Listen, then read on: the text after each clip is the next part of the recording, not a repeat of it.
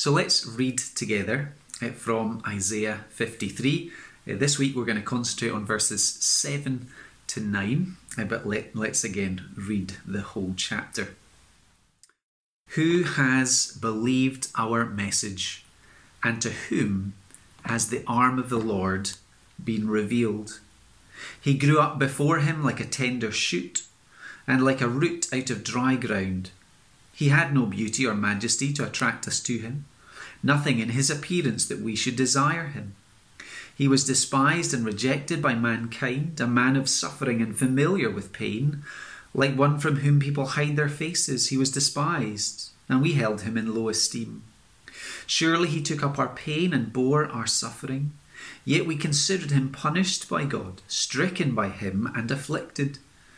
But he was pierced for our transgressions, he was crushed for our iniquities. The punishment that brought us peace was on him, and by his wounds we are healed. We all, like sheep, have gone astray. Each of us has turned to our own way, and the Lord has laid on him the iniquity of us all. He was oppressed and afflicted, yet he did not open his mouth. He was led like a lamb to the slaughter, and as a sheep before its shearers is silent, so he did not open his mouth. By oppression and judgment he was taken away, yet who of his generation protested? For he was cut off from the land of the living. For the transgression of my people he was punished. He was signed a grave with the wicked, and with the rich in his death, though he had done no violence, nor was any deceit in his mouth. Yet it was the Lord's will to crush him and cause him to suffer. And though the Lord makes his life an offering for sin, he will see his offspring and prolong his days, and the will of the Lord will prosper in his hand. After he has suffered, he will see the light of life and be satisfied. By his knowledge, my righteous servant will justify many, and he will bear their iniquities. Therefore, I will give him a portion among the great, and he will divide the spoils with the strong, because he poured out his life unto death, and was numbered with the transgressors. For he bore the sin of many and made intercession for the transgressors. Uh, so today uh, we're thinking about the death of the servant. So Isaiah 53, verses 7 to 9. One of the roles that I have in our presbytery, the Edinburgh and Perth Presbytery, is that I get to help with uh, candidate interviews, those who are uh, considering ministry. And one of the questions that we always ask is about uh, the nature of ministry. You know, ministry involves leadership and service. We'll ask, you know, how do you assess your strengths and weaknesses? And, and I love it, and this happens more and more uh, when our candidates answer, do you know you can't separate love, uh, leadership, and service? Uh, they belong together. Jesus taught about servant leadership. Uh, it's the pattern of Jesus. Uh, Paul Miller, a, a Bible teacher, has written a book called The J Curve. Um, and his, his point is that in the ministry of Jesus, what we see is a, a descent um, from his incarnation, then down uh, to his uh, suffering and his death, uh, before that J curve rises upwards uh, to the resurrection, and then uh, Jesus ascended again into the glory of heaven, where he is exalted as King of kings and, and Lord of lords. And of course, that's a pattern that we see too and hear in the teaching of Jesus. If you want to be great in God's kingdom, you must be the servant of all, Jesus said. And here in Isaiah 53, Isaiah, led by the Spirit, is anticipating this J curve. And particularly here, we find ourselves reaching the lowest point the suffering and death of Jesus. Next week, Easter Sunday, will will be on the upward rise with the resurrection. But here we're focusing on the cross. And one question for us to think about what is my response to the cross of Christ? First of all, do I have saving faith? Am I trusting and resting in Jesus for salvation? And is this J curve pattern the pattern for my life? And we'll think about what we mean by that. Uh, the big idea for today is that because Jesus submitted voluntarily, submitting willingly to suffering, death, and burial on behalf of sinners, we should both love him and pattern our lives on him. So let's think in verse 7 about voluntary submission. What's the picture that we have in here? He was led like a lamb to the slaughter, and as a sheep before its shearers is silent, so he did not open his mouth. A lamb being led to the butchers, a sheep being led uh, to be sheared, will go quietly and willingly. Why? Because that animal has no idea what's coming next. The point of comparison for Isaiah is that Jesus submits willingly uh, to the Father's plan. But there's a point of contrast. Unlike those animals, Jesus knows exactly what was coming. Last week in church, we were thinking about the agony of Gethsemane as Jesus anticipates drinking the cup of God's wrath. And he says, If you are willing, let this cup be taken from me. If there's any other way to save sinners without me bearing the sin of the world and, and being cut off, then let's do that. But Jesus submitted, Not my will, but yours be done. The voluntary submission of Jesus is seen in that he will silently face what's described in verse 7 as oppression. We come across that kind of language in the way that Pharaoh and the Egyptians treated um, Israel when they made them slaves. Um, and uh, he is afflicted. The idea is that he kept submitting to affliction. His reflex action is to uh, submit to suffering, knowing it was the will of God. And Isaiah, led by the Spirit, helps us to think about the question why is Jesus going to do this? So, looking ahead 700 years, why is the servant going to do this? And we can go back to verse 6. And again, to use the imagery of sheep. He's going to do it because we, like sheep, have gone astray and we've turned to our own way. He is going to uh, have that sin and punishment laid on him for a rebellious, wandering sheep like us. Now, how do we see this prophecy fulfilled in the life of Jesus? We can go, for example, to Matthew 26 and 27. Matthew 26, verse 62 and 63. Then the high priest stood up and said to Jesus, Are you not going to answer? What is this testimony that these men are bringing against you? But Jesus remains silent. And then, as Jesus is taken uh, before the Roman governor Pilate, chapter 27, verse 12, when Jesus was accused by the chief priests and the elders, he gave no answer. Then Pilate asked him, Don't you hear the testimony they're bringing against you?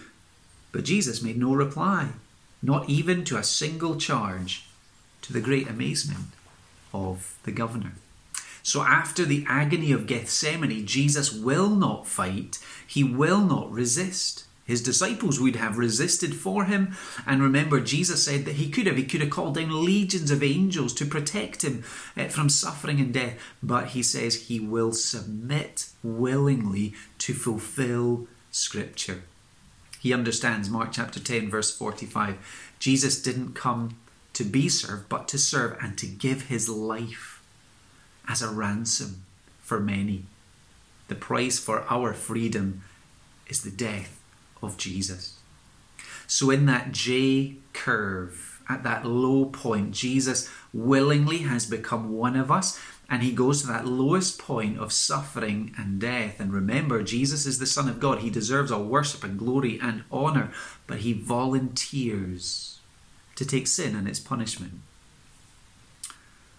What is my response? What is your response to the cross of Jesus Christ? I've been reading a book by Jonathan Edwards called Charity or Love and its Fruits, all about uh, exploring 1 Corinthians 13. And, and he has a wonderful phrase uh, in that book where he says, We should be humbled by the loveliness of God. It's a lovely phrase, isn't it? To see God as infinitely above us, as he is, Yet to see Jesus becoming the suffering servant to save us should humble us and help us to see the loveliness of our God and Saviour. With the response, then, the proper response to that being faith, trust, receiving God's grace as it's offered to us in Jesus. That humble, grateful worship would be our response, and then it would be the pattern uh, for our lives. Again, going back to those interviews that I have to do with presbytery, I get to do rather, definitely get to do. Um, uh, one candidate was talking about the ministry apprenticeship uh, that he had done previously, and he had two weekly tasks. As someone training for ministry, task one, clean the toilets every week.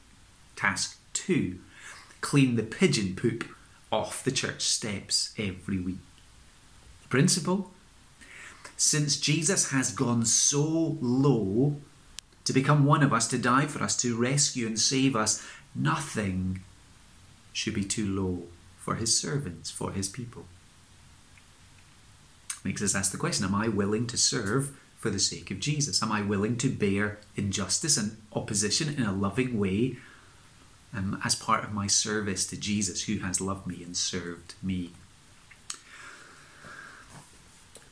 So we see voluntary submission from Jesus, and in verse 8, we discover that voluntary submission leads him towards injustice and death in verse 8. Now, as a society, one thing that we clearly value as a people is the, the idea of justice. And that shouldn't come as a surprise. The Bible presents a God who is just, and we are made in his image, therefore, justice is something that we are concerned for. Now, we've seen this recently. We've seen it in the, the Black Lives Matter movement. We've seen it in the, the vigils that have sprung up uh, because of what happened to, to Sarah Everard and in response to violence against women more generally. Maybe you've been in, in the meadows and you've seen Sarah's tree. Or we can think about the, the protests going on in Myanmar as the, the army are oppressing uh, the people and oppressing democracy. And again, remember that we stand with that. The Bible says all people are created in the image of God, therefore, all people have value. So, absolutely, as Christians, we can say black lives matter to Jesus, therefore, black lives matter to us, or they certainly should. Women and their rights matter to Jesus, therefore, women's rights should matter to us as they are defined biblically. But each of these uh, movements that we see connected with justice has led to forms of, of protest movement, haven't they? Um, and I introduce that because when we read of Jesus' suffering and death, a sense of injustice should rise up in us. Isaiah anticipates Jesus would be sentenced to die. Jesus, who had done nothing deserving of death, nevertheless is unjustly tried and executed. And so there is an injustice that goes on. Verse 8 then says, By oppression and judgment he was taken away. That word oppression, sometimes translated as uh, from arrest and judgment. He was taken away to be executed having faced trial. That's what Isaiah anticipates. But we know that that would be an unjust verdict. False witnesses are encouraged to speak against Jesus. A false verdict of blasphemy is reached. After all, Jesus is God, therefore, he is entitled to claim the position and the titles of God. And Pilate, the Roman governor, condemned Jesus despite saying, I see nothing wrong in this man. And yet, verse 8, yet who of his generation protested? There was no protest movement among his generation. Among his contemporaries, the vast majority approved, the vast majority in Jerusalem on that day cried, Crucify him. And that's the message that the apostles in the book of Acts pick up when they say to the crowds, um, you, with the help of wicked men, put Jesus to death. You disowned the holy and righteous one. You killed the author of life. Of course, Peter and the apostles will also say, But God, God had his plan behind and beyond and above that. But they were responsible for that injustice. Isaiah continues, This servant was cut off from the land of the living. He was killed. What's the ultimate cause for that? In God's words, for the transgression of my people, he was punished. Is it the transgression, the wrongdoing, the rebellion, the disobedience of the servant that leads to his death? No. It's the transgression of my people. Here is a reminder that Jesus, uh, the servant of the Lord, dies as a substitute in the place of God's people. And he is punished. Punished by God, but is that for his sin? And again, the answer is no, he is sinlessly perfect. Rather, Jesus is loaded up with the sin and the shame and the guilt of those he came to save. That's why in Acts chapter 8, when the Ethiopian is reading this passage, Philip begins and he begins to explain the good news about Jesus. There is good news in Jesus willingly submitting to uh, this death, because in this death there is life for all who will trust in him. How is it good news? On the one hand, we see it's the most awful injustice. Here is the one perfect man, and yet he is condemned as a criminal. But in God's plan, Jesus is handed over so that he might become our suffering Saviour.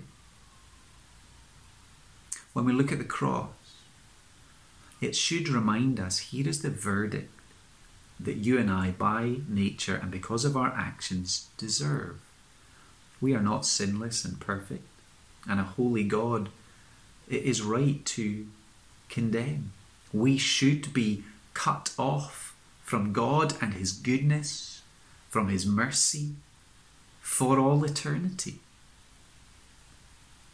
That's what hell is the place of punishment for those who refuse to trust in God's salvation. But here is the good news the good news of that J curve. Jesus is cut off both in death and as he feels abandoned by his Father, so that we might never experience that.